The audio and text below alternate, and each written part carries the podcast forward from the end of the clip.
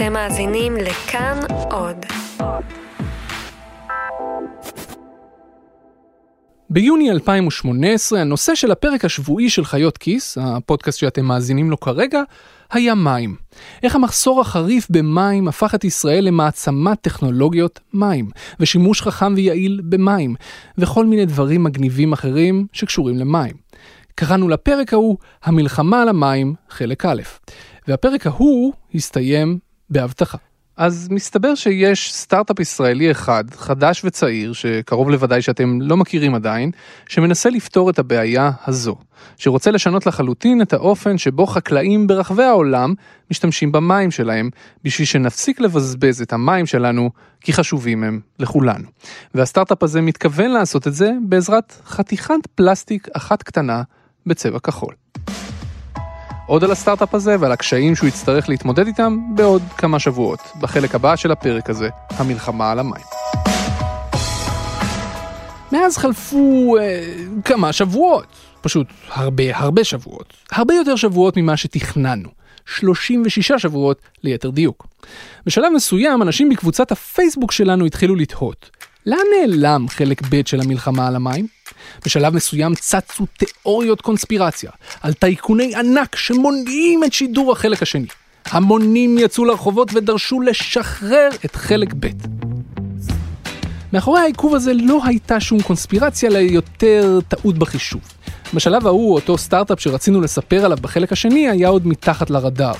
היזמים שלו עמדו לפני שלב של גיוס כספים ממשקיעים חיצוניים, שזה שלב מאוד רגיש בחייו של כל סטארט-אפ.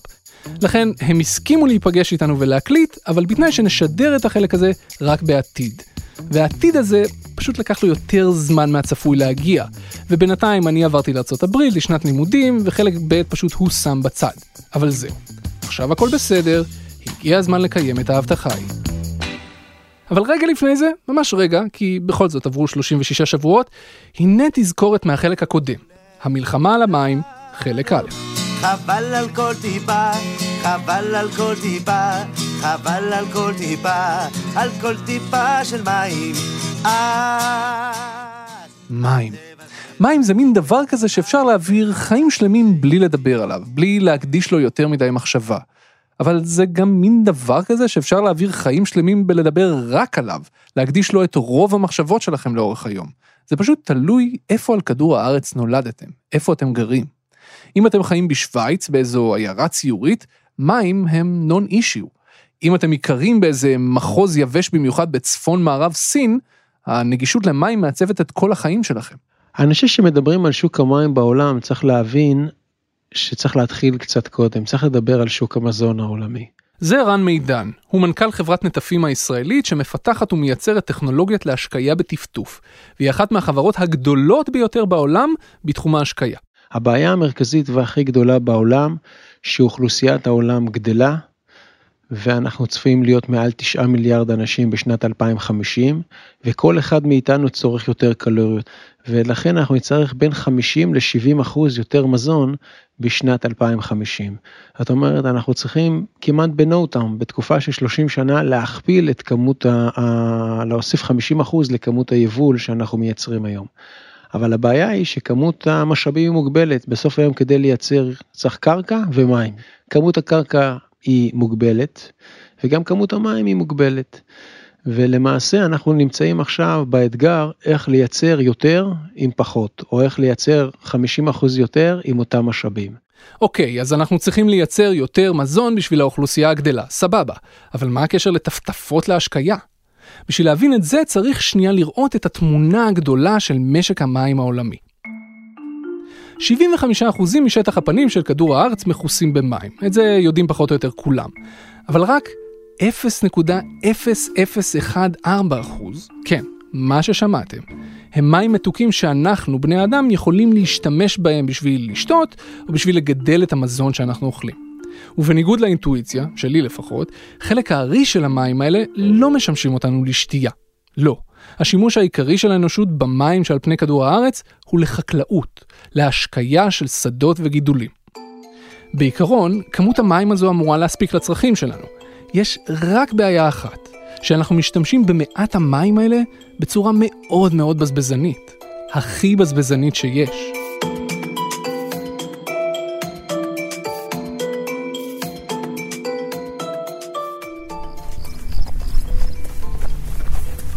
החלק השני של המלחמה על המים התחיל בגזר. אפשר לאכול גזר? בוא נאכל גזר. הוא כבר כאילו מוכן? אכיל לגמרי. באמת? כן. טוב, אז תוריד את האוזניות האלה רגע, נו. לא, מה פתאום? כל החיים אתה עם האוזנייה הזאת? לא, אני צריך לשמוע מה שומעים. זה רן פולק. פעם הוא היה סגן הממונה על התקציבים באוצר, אחרי זה הוא עבד בבנק האירופי לשיקום ולפיתוח, והיום הוא מנכ"ל של סטארט-אפ ישראלי בשם אנדריפ, שסביר להניח שמעולם לא שמעתם עליו, אבל הוא יכול לשנות את כל העולם. פולק הזמין אותי לפגוש אותו בשדה גזר על יד ניר אליהו באזור השרון. נפגשנו בתחנת הדלק בכניסה ליישוב, נסעתי אחרי הג'יפ שלו באיזו דרך עפר כזו, עד שהגענו לקצה שדה הגזר. זה החקלאי המקומי. אה. מה המצב? תוריד לי שני גזרים. מה, עם מי אדוני משוחרר? אני מערוץ אחד. אתה מערוץ אחד? תשמע, יש אנשים כאלה. תן לי. גזר. תודה. טעים. פולק לקח אותי לתוך שדה הגזר בשביל להראות לי בעיניים איך עובד הסטארט-אפ שהוא מנהל. מי שייסד את הסטארט-אפ הזה, וגם היו"ר שלו, הוא אחד האנשים הרציניים ביותר שיצא לי להכיר, פרופסור אורי שני, שהיה לפני כמה שנים המנכ"ל הראשון של רשות המים. וכל הסטארט-אפ שלהם, חתיכת פלסטיק כחולה קטנה שמודבקת בתוך צינור עם חורים. זה רץ לכל האורך, שזה רק לא, לא. בנקודות? אתה רואה אותה פה. זה כל הסיפור? כן. הדבר הזה? כן. חתיכת פלסטיק כחולה קטנה שהמטרה שלה אחת, לגרום לחקלאי כל העולם להפסיק לבזבז מים, כי פשוט אין לנו מים לבזבז. תשמע, זה אחלה גזר. חבל שהוא נגמר. זה אדיר עם ה... מה? עם העלים. כן.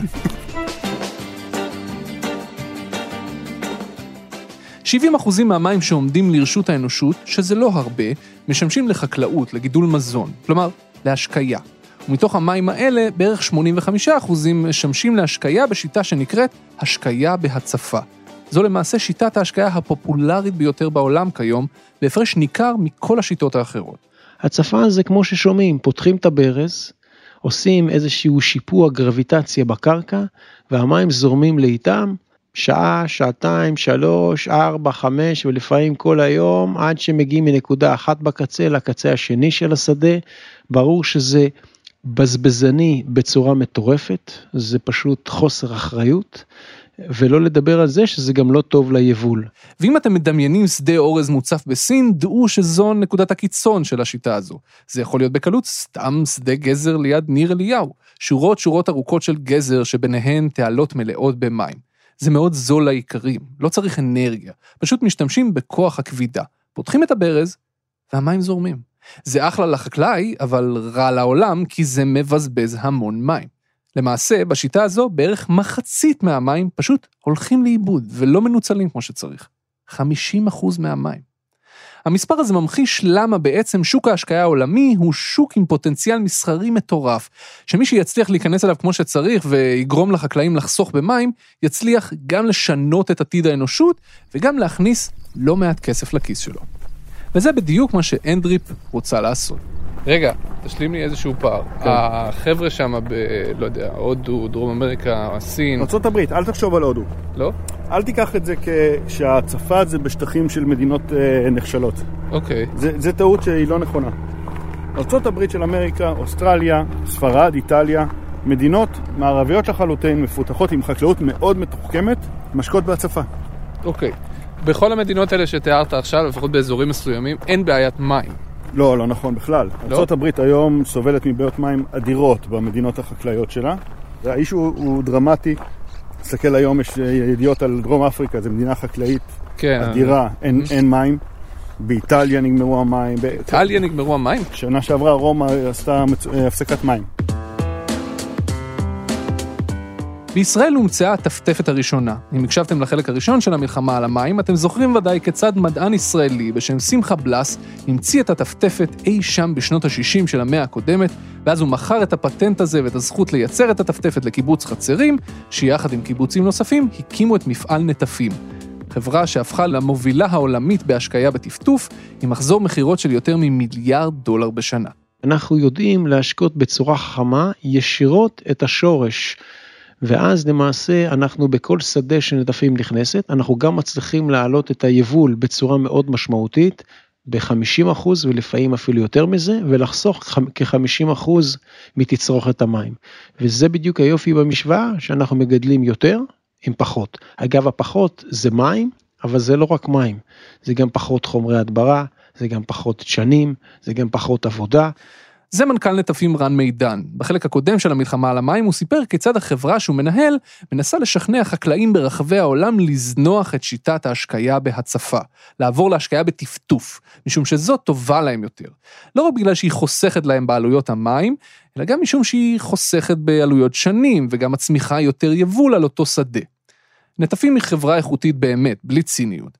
יש רק בעיה אחת, למרות שהמערכת שלה הרבה יותר יעילה לחקלאים מאשר השקיה בהצפה, ויכולה לחלוטין לשנות את החיים שלהם, עדיין ההשקיה החכמה, ההשקיה בטפטוף, מהווה רק אחוזים בודדים בלבד, משהו בין 3 ל-6 אחוזים מכלל שוק ההשקיה העולמי. והשאלה היחידה היא, איך זה יכול להיות לכל הרוחות?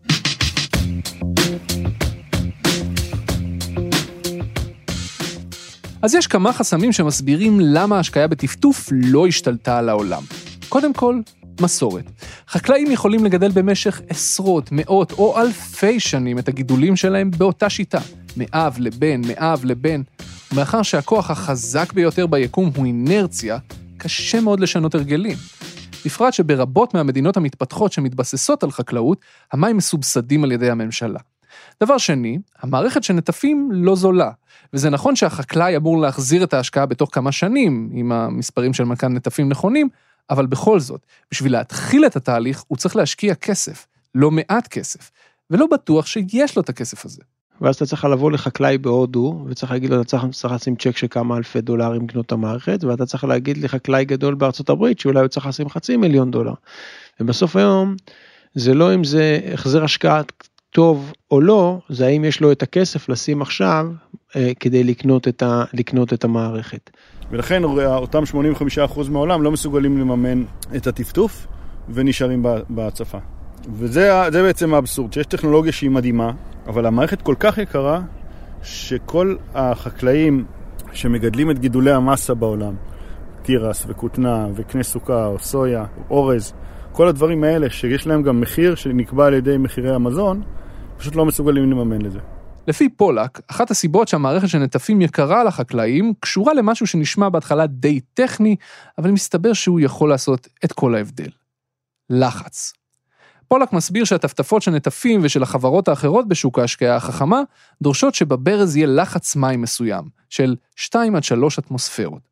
בישראל, לחקלאים תמיד יש לחץ בברזים שלהם, כי ככה מקורות מספקת להם את המים, אז קשה לנו לדמיין קצת ברזים בלי לחץ.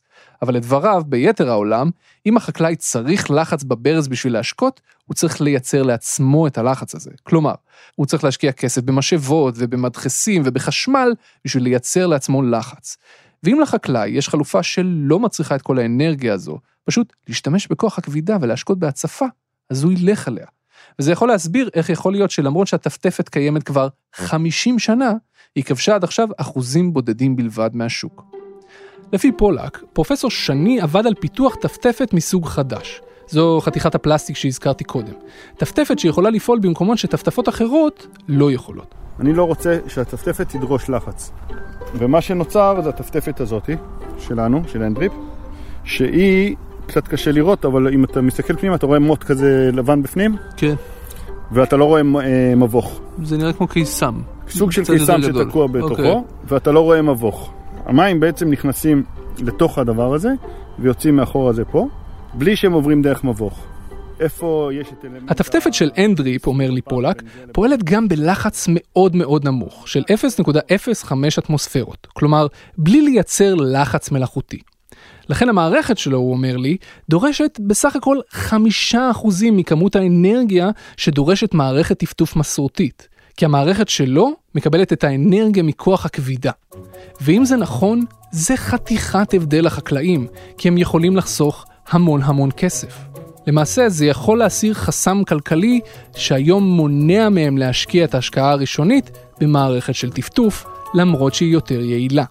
היופי של נטפים לצורך העניין שהוא יכול לקחת, או נטפים זה שם קוד לטפטוף, כן, כן. אבל נטפים באמת הכי טובים. את הגבעה הזאת, אתה רואה שזה גבעה, אתה רואה כן. שזה עולה, ולא חשוב הגבעה הזאת, בכל נקודה על פני הגבעה, הספיקה של המים תהיה אותה ספיקה. ואתה טוען אני יודע לעשות את זה? רק עם שדה ישר. לנטפים, הפתרון הטפטוף פתרון מדהים לשדות שהם לא מפולסים.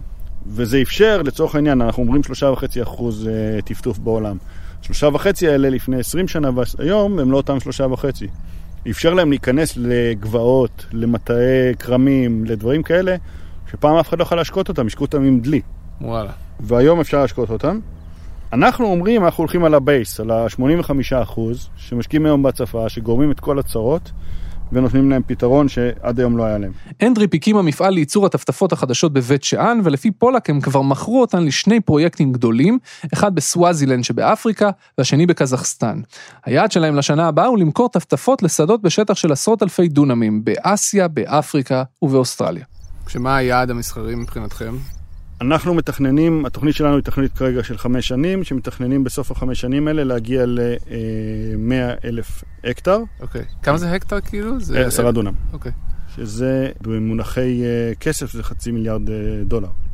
האם נגיע לשם אני לא יודע, אני יודע שהביקוש הוא אדיר, האם אנדריפ תצליח לשכנע חקלאים שמציפים את השדות שלהם לעבור לשיטת השקיה אחרת לגמרי, ובכך תצטרף לנטפים במלחמה על שוק המים העולמי? מוקדם מדי לענות על השאלה הזו. מטבע הדברים, פולק מאמין שכן. האמונה שלו מתבססת בין היתר על הניסיון מהעבודה שלו עבור הבנק העולמי לפני כמה שנים. אז הוא נבחר להיות חלק ממשלחת שתעזור לקזחסטן לחסוך במים. ביקשו ממני לראות איך חוסכים 5% מצריכת המים בחקלאות. התוכנית העבודה שלנו זה לעשות אה, 100 אלף הקטר בקזחסטן בארבע שנים הקרובות. זה לבד חוסך 7% מהמים. בלי שום השקעות אה, חדשות, השקעות שהן כלכליות לגמרי, ופשוט מייצר תוצאה מיידית.